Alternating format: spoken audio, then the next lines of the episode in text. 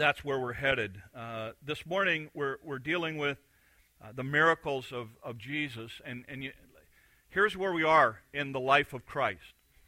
We are now into the last week of the life of Jesus.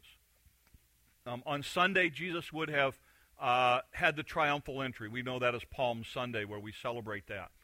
Um, that would have happened on Sunday. On Monday, we're going to have the story that we are looking at this morning the fig tree cursed. Um, and then at that point, then afterwards, and Jesus goes into the temple and throws out the money changers. And then on Tuesday, they, the, the disciples acknowledge the fact that now that tree that he cursed the day before is now dead. And so that's the story that we're looking at this morning uh, with regard to the miracles.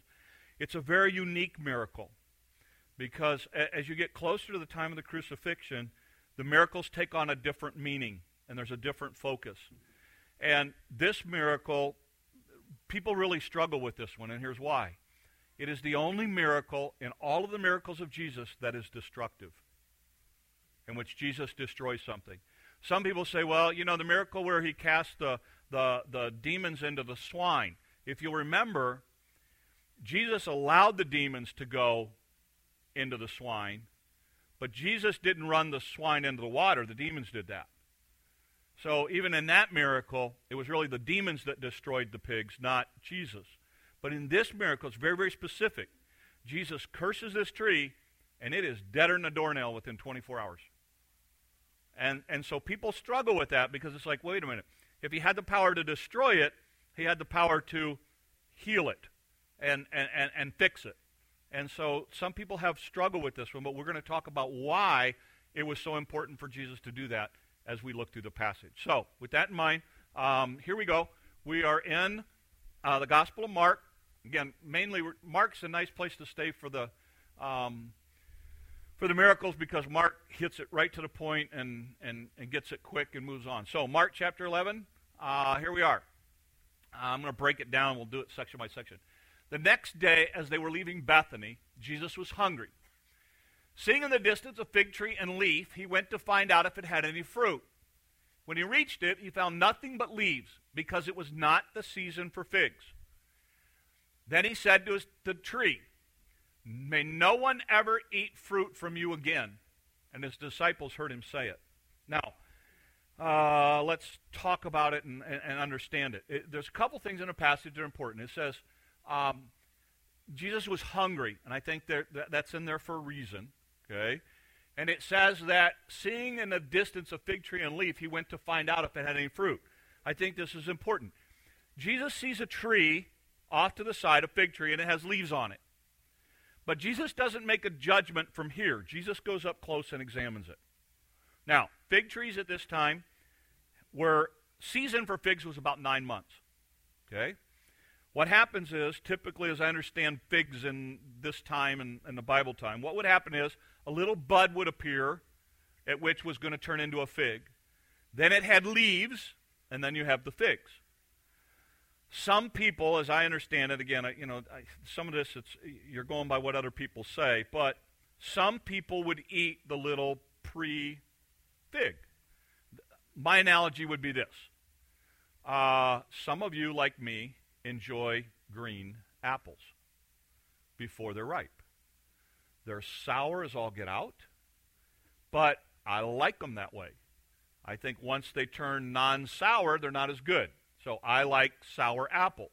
You can't eat a lot of them, but you know, I, I like those tart, knock you knock you down kind of sour apple thing. Some people would eat, I guess, these little figs before they turn into figs, these little pre things. And I don't, I don't know if that's what Jesus had in mind. It, says he's hungry for a reason. So Jesus is going there expecting something. When he gets there, all he sees is leaves. He doesn't see buds, he doesn't see pre figs, he doesn't see anything. And at that point, Jesus does something that he's never done up until this point. He says, This tree's dead. No one is ever going to eat from you again. And he says it so the disciples can hear it. Um, so, you know, it's kind of, I think it's kind of interesting. Jesus is talking to a tree, but he's really talking to the disciples and, and making sure they understand what he did. So that's the story. Now, notice what happens next, because the story plays into the next story And then it comes back to the story. So it's like this fig tree thing is a big parenthesis around what happens in the middle. Here's what happens in the middle. Notice it goes on. Uh, verse 15 says this On reaching Jerusalem, Jesus entered the temple area and began driving out those who were buying and selling there. He overturned the tables of money changers and the benches of those selling doves, and would not allow anyone to carry merchandise through the temple courts. As he taught them, he said, Isn't it not written, My house will be called a house of prayer for all nations? But you've made it a den of robbers. The chief priests and the teachers of the law heard this and began looking for a way to kill him, for they feared him because the whole crowd was amazed at his teaching. All right, here's the story. Jesus walks in and he starts overturning. He sees what they're doing in the temple area and he starts overturning tables. Now, here's what you need to understand this is not the, the first time this has happened.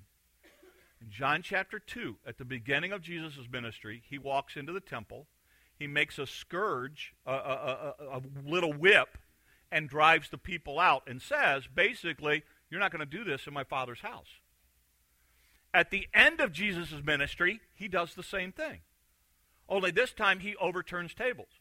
What, what you have to understand is that what these people had done, again, we're at Passover. What, what these people had done is, um, let's say you, you've got, you've got you're, uh, let's say I'm, I'm a Jew and I'm getting ready to sacrifice for Passover. So I've raised a little lamb and I've got a lamb and I've watched it and I've made sure it's without spot and without blemish. So I take my little lamb up to the temple gate and there's somebody standing there who goes, and you are, and I go, I'm Jim Thomas and I'm here for the Thomas family and I've got my, my lamb right here and I want to offer my lamb. And the guy goes, not good enough. I go, what do you mean not good enough? This is the best, this is the best lamb we've got. I've watched it. It meets all of the qualifications. No, no, no, it's not good enough. Well, what am I going to do? I've come all this way. I don't know. Go sell to somebody else. No, I, I, I need a sacrifice. It's Passover. Well, I, I tell you what. See that guy over in the corner over there? He's selling sheep. Maybe you can go buy one from him. And so I would go over now and have to buy one from him, and he made the money off of it. And most likely, you know what happened? The sheep that I had brought and sold to George over here. George walked around the other backside of the temple and sold it to Fred, and then Fred would be selling them as good ones. It was a racket. It was a racket. I also had to pay a, a, a temple tax, and that had to be paid with the Jewish shekel. And let's say I've got Roman money or I've got Greek money, and I come in and go, hey, look, I want to pay it, and, and here's a little more. Oh, no, no, no, it's got to be a shekel. It has to be the shekel. Well, I need to convert my money. Oh, hey, we've got a conversion place right over there. It became a racket. And Jesus walks in and he sees this going on in his father's house. People are coming to worship. People are coming to pray. People are coming to petition God, not to be taken advantage of. And Jesus looks at this for the second time and says, This is not what this thing's about. Now, think about this for a second. If you're a Jewish leader, you're a religious leader of the day. You're, a, you're, a, you're, you're one of the Pharisees or one of the Sadducees or one of the scribes. and you're looking, you got this thing all set up so that you guys are making some serious money. On Sunday, you hear that there was a great big parade for a guy by the name of Jesus. And they were calling him the new king. So Rome's getting a little nervous because there's no king but Caesar. The Jewish people are going, look, there's a lot of people that are listening to this guy. He goes in and starts throwing over the tables. He goes, you know what? You are not doing this in my father's house. And now they're losing money. And people are starting to listen to him. Because as he's doing this, he's talking. And notice what it says it says the whole crowd was amazed at his teaching. They're going, finally, somebody who's standing up for us. They got to get rid of this guy. And they got to get rid of this guy fast. That's why you watch this happen on Sunday as the, the, as the Palm Sunday. You have Monday this happening. He's on a cross by the end of the week. Because they fast tracked this. Because this was their big money making thing. And, and Jesus just said, it's not going to be that way. Um, um, quick little rabbit trail because I just like taking them. Um, I think in our culture, we have started to market Christianity. And I think we have started to make it about money. And I think we have started to make it about getting more money and not about ministry. And I think it's a dangerous place for Christian churches and organizations and ministries to go, where it's all about money and how much money can I get. And one of the reasons we do money the way we do here is because I believe when the Bible says you give purposefully, that means that you think about it. When the Bible says that you don't give out of pressure or guilt, I believe that means that you don't get guilted into giving. So we have the box. Actually, actually, I should probably say this now. We have the box back there, but we actually have a little slot on the wall, and now everything in the box goes into the slot because the slot's a safe now thing. So, so if you can remember, put it in a slot. Don't put it in a box. But anyway, um, that's another rabbit trail off a rabbit trail. But here we go. Somebody said, you know, somebody. We actually have people who come here. They they come for like four weeks, and they go, "Where do you give here?" You know, and it's like we should probably put a sign up that says this is the, the this is the slot. It's not a mail slot. I don't know. Anyway, here we go. Here's the thing. I, I think what's happened is, how many times have you talked to somebody, invited them to church, and what do they tell you? The only reason you want me to come is for my money. It's sad when Christianity and church is now associated with we want your money. And we've just decided that, you know what? We're not going down that road. And we believe God's people support God's work. And we believe that if God's laid it on your heart, you will give. We ask you to, we believe that we should live by faith as a ministry, as an individual, and we believe that we should do the same thing as a church. And so we don't say anything about it. And we don't say anything about it for this very reason. Jesus walked in and said, it's about ministry. It's not about money. It's not about taking advantage of people. It's not about abusing people. It's not about people feeling guilty because um, they didn't bring the right sacrifice. Or they brought the right sacrifice and you took advantage of them by saying it wasn't the right sacrifice. And Jesus walks in and he sees this thing and he goes, Look, this is not what this thing is about. And, and I, I can't stress it enough. I think it's so important that we understand that, you know what? It's not about the money thing. And, and it is so important that we get this across. Let this is to be a place of worship. This is to be a place of fellowship. This is to be a place of prayer. This is to be a place of encouragement. This is not to be a place that it's all about money.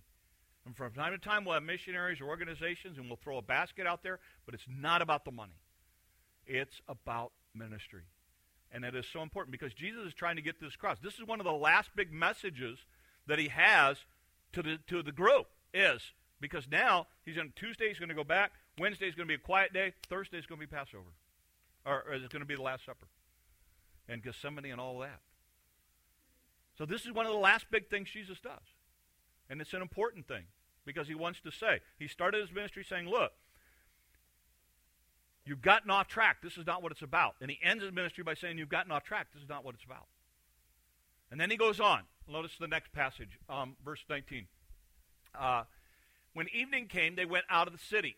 And in the morning, they went along, and they saw the fig tree withered from the roots. Peter remembered and said to Jesus, Rabbi, look, the fig tree you cursed has withered. And then Jesus starts this long discourse. And here's what he says Have faith in God. Jesus answered, I tell you the truth. If anyone says to this mountain, Go throw yourself into the sea, and does not doubt in his heart, but believes in what he says, it will happen. It will be done for him. Therefore, I tell you, whatever you ask for in prayer, believe and you have received it, it will be yours. And when you stand praying, if you hold anything against anyone, forgive him, so that your Father in heaven may forgive you your sin. And we talked about this in Sunday school a little bit this morning, um, this idea of forgiveness. I want to focus on the first part of this thing, um, where it says, as they went along, they saw the fig tree withered from the roots. Um, think about it for a minute. many of you have done You, you've cut trees on your property or you've cut a limb or whatever else, and you throw it into a pile. How long does it stay green?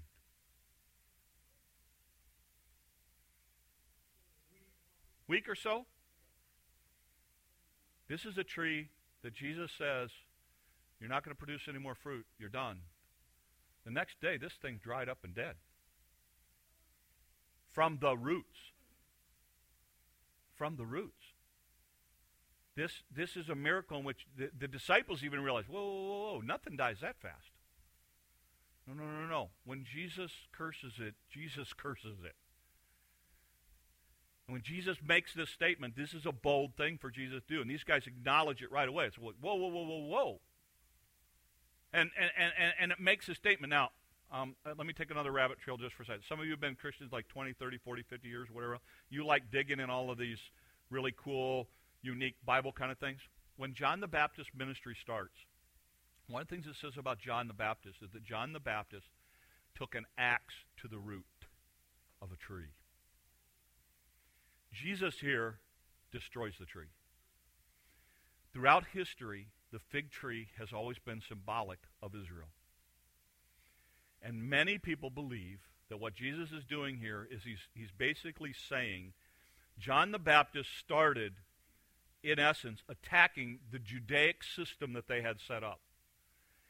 And he started, in fact, they had to get rid of John. They beheaded him because it was, he was such a threat. Jesus comes along and basically destroys the tree, and in essence is saying this the system that you have set up is done. Because after the cross, a new group is going to emerge, known as Christianity, which is going to be Jews and Greeks, which is going to be everyone in Christ. And he starts something very, very unique and very, very different. What a lot of people believe is that this whole fig tree thing is Jesus being very symbolic about what he is doing with Israel. That the system they had set up was so far off base from what God originally intended that Jesus is saying, look, it's done. But what I want to focus on is the rest of it. Notice what Jesus says. He then starts into this discourse about faith. Think about it for a minute. This is one of the last discourses Jesus is going to have with his disciples because in three or four days he's going to be on a cross. So one of the last things that he says to them before the cross, I mean, other than the than the the, the um, what do you call it? Not Passover, but um, what? Yeah, the Lord's Supper. Um, thank you. Get ahead of myself. It's a little scary. Uh, okay. This is one of the last things that he says. One of the last lessons that he has, other than praying in the garden and all that. But notice what he says: Have faith in God. I will tell you the truth. If anyone says this mountain, go throw yourselves into the sea, and does not doubt his heart, but believes what he says will happen, it'll be done for him. Um, there's two ideas here. Um, I, will give you both. As Jesus speaks this, you need to understand um, the mountain um, uh, st- stands right there outside of Jerusalem. So some people believe that literally, as Jesus is speaking this, he's pointing to the mountain, and the Dead Sea's not too far away. Uh, he's pointing to the mountain, and it's the idea of you could say to this we we tend to think of it literally, but it's more of a hyperbole kind of thing. It's like this: if I said today, "I'm so hungry this afternoon I could eat a horse," and somebody wrote that down, and 2,000 years from now, somebody's trying to interpret what I said. It's like Pastor Jim loved horses. You know, it's like, no, no, no. We understand that as just a phrase, and it really means you were really, really, really hungry. The idea of moving a mountain with faith meant that you could do the impossible. You could accomplish impossible things because that's what Jesus was going to ask of these guys. He's going to go to the cross, he's going to leave these guys alone, and he's going to say, Look, guys, you can do the impossible. There's another idea that I found this week that just fascinates me to no end, and I really would love this one to be true. So this is the one I want to hang on to. There was a Jewish phrase at the time, and here's here's here's here's the way it was said. It's horrible English, but um, it makes sense if you understand it. There was a phrase at the time called "rooter up of mountains." If a rabbi or a teacher was a great teacher, he was known as, the, as a rooter up of mountains. And that he could take incredibly complex things and bring a sense of wisdom and insight to them that the average person couldn't. And they looked at him because the things that he said were so great and so profound and, and, and so inspirational. Um, a great example of this would be Solomon. You remember they bring Solomon an insurmountable problem. Whose baby? And what does Solomon say? Well, let's just split it in half. Oh, you can't do that. Give it to her. Okay, you're the real mom. He's a rooter up of mountains. He takes a very complex problem and brings an incredibly realistic solution to it. And people walk away going, oh, the wisdom of Solomon is so great. Why? Because that's who he was. And some people believe that the idea here that Jesus is also talking about could be this idea that, look, guys, that's what you're going to do. If you follow me, if you put your faith and confidence in me, if you continue to walk beside me, guys, you're going to turn this world upside down. People are not going to be able to believe the things that you can accomplish. Because remember, five days from now, he's in a tomb. And these guys are really, really questioning whether or not they did the right thing in following him. And that's why I think it's so important that he says, whatever you ask for, you'll receive it. When you stand praying, if you have anything against it, forgive him so that your Father in heaven may forgive your sins. Because he knows that these disciples on Tuesday, by the time we get to Friday, are going to be really be struggling with forgiveness because of what they see the people do to Jesus. And he knows that if they don't get past this forgiveness thing, they're going to get stuck. And so, one of the last things he says, look, work on the forgiveness thing, guys. Don't get hung up there. And he goes, and, he, and he, he says, Your Father in heaven may forgive your sins. Because, again, he talks about it's the idea of we forgive not because the other person deserves it, we forgive because we've been forgiven. As we learned in Sunday school this morning, forgiven people forgive. And that's what we talked about. So, that's the story. It, it really frames this idea of, of what was happening with the nation of Israel, and Jesus uses it as a teaching point for his disciples. A couple of takeaways. Here's, here's the two main takeaways. Here's the first one. One of the last things Jesus does before the cross is he judges. Notice how what he did. He saw the tree, he went up, he inspected it, and then he judged it and cursed it. Understand that God is a God of love. Understand that God loves you. There's nothing you can do to make God love you more. There's nothing you can do to make God love you less. God is love, and God loves you. No question about it. That's what Easter is all about. That's what the cross is all about. That's what the empty tomb is all about. That's what his life as a sinless Son of God was all about. Make no mistake about it. But also make no mistake about this. There's coming a day when on the other side of this life, there's a judgment. And God is going to inspect whether or not we're a genuine child of God. And on that day, God is not a God of love, but he is a God of judgment. It is not a day that we like to talk about It is not a day that we like to uh, spend a lot of time on, but it is a reality. And one of the last things Jesus does, he judges, he inspects it. That's why I think it's so important. He didn't do this from a distance. He went up and he inspected it close up before he did anything. Listen to this passage in Revelation. Um, actually, there's two which talk about this event. Um, I saw a great white throne, and him who was seated on it. Earth and sky fled from his presence. There was no place for them. I saw the dead great and small, standing before the throne, and the books were open. Another book was open, which is the book of life. The dead were judged according to what they had done, as recorded in a book. We call this the Great White Throne Judgment. What happens is we believe that when you put your faith and trust in Jesus Christ, that your name is forever written in the Lamb's Book of Life. Those people are not here. These are people who have rejected Christ. These are people who have who have said no to God. These are people who have said, I don't want salvation, uh, maybe another time, but not now. And it says, all of those, small and great. And the sea gave up the dead that were in it, and death and Hades were gave up the dead that were in them. And each person was judged according to what he's done. Each person is looked at and said, Did they put their faith and trust in Jesus Christ? Was it, is this something they did? And notice what it says. Um, and death and hell were cast in the lake of fire. This is the second death. If anyone's name was not found written in the book of life, he was thrown in the lake of fire. He says, look, and by the way, this is an inspection. When, when you look at the other passages, it, it means a very careful search was done. So it's not like anybody missed it by accident. It was very, very clear that you never had a faith and trust in Jesus Christ. And he says, at that moment, he is not a God of love, he is a God of judgment. And this is what he believed. Going on, listen to this passage uh, in the next chapter, uh, Revelation. Um, you got the next one? There we go. I did not see a temple in the city, because the Lord God Almighty and the Lamb are its temple. The city does not need the sun nor moon to shine on it, for the glory of God gives it light, and the Lamb is, is its lamp.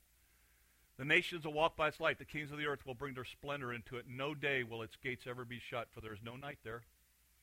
The glory and the, and the honor of the nations will be brought into it. Nothing impure will ever into it, nor anyone who does what is shameful or sinful, but only those whose names are written in the Lamb's Book of Life.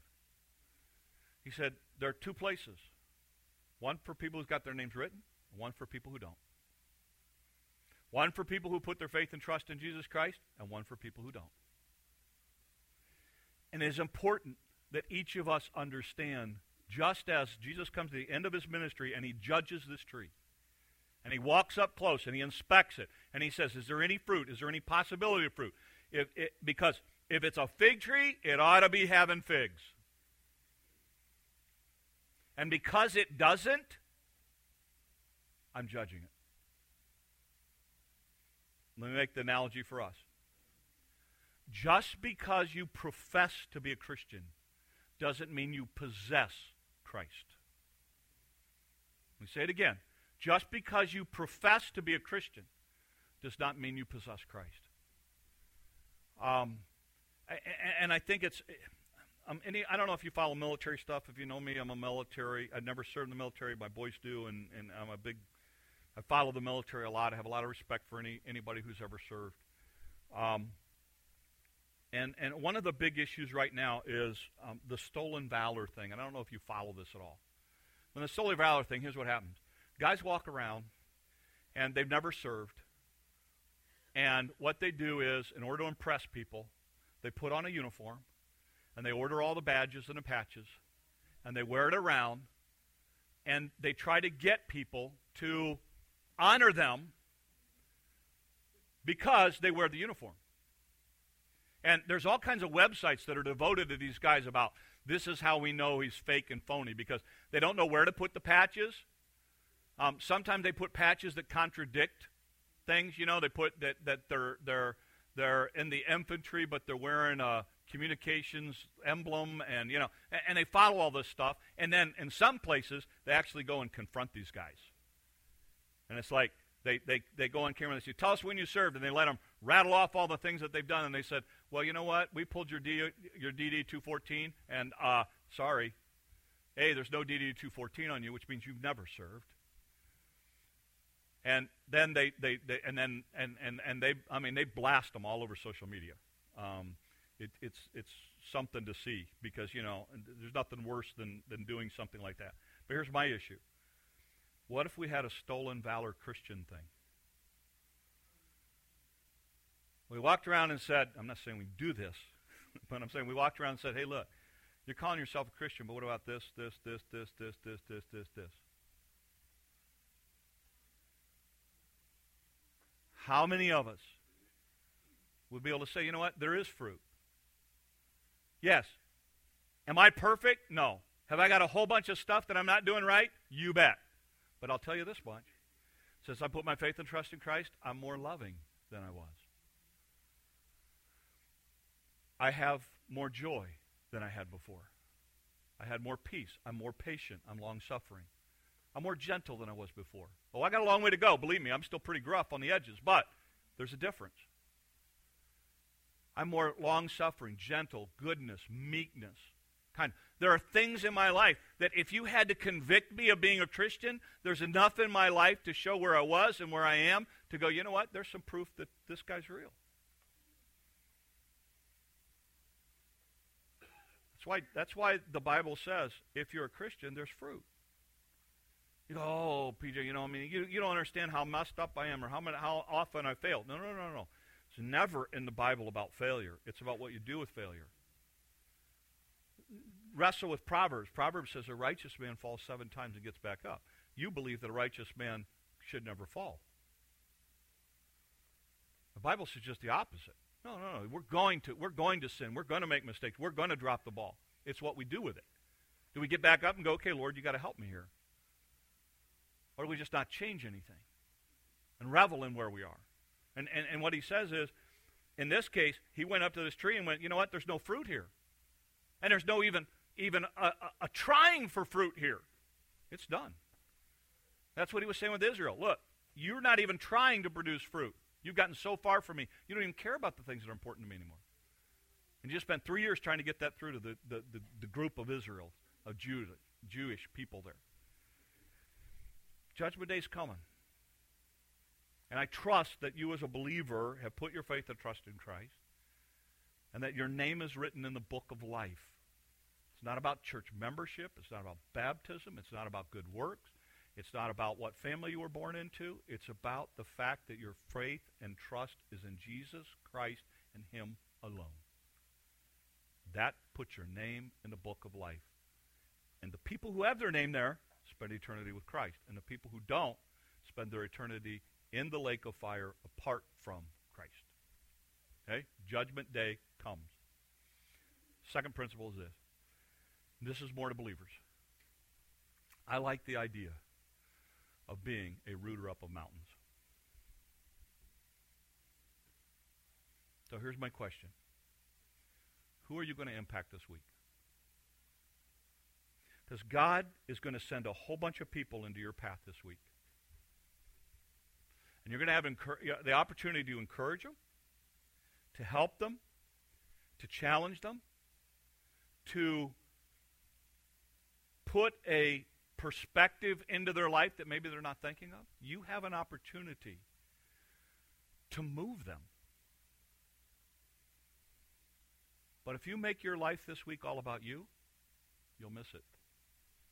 These disciples were getting ready to go into a very difficult time, and Jesus was going to be hung on a cross and going to go into a tomb, and they're going to do, go through a lot of struggling, and they're going to struggle with forgiveness, and they're going to struggle with all these things. And Jesus said to them, look, guys, you stick with me. You keep your faith focused on me. You'll move mountains. Anything is possible, but you got to stay focused on me, guys. And the challenge to us this week is the same. Satan's going to do everything he can this week to pull you away. Keep your eyes on Christ. I close with it this way. I close with the idea that Jesus reminds us the time of judgment is coming. And because someone professes Christ doesn't mean they possess him. But real Christians produce fruit, and we impact those around us.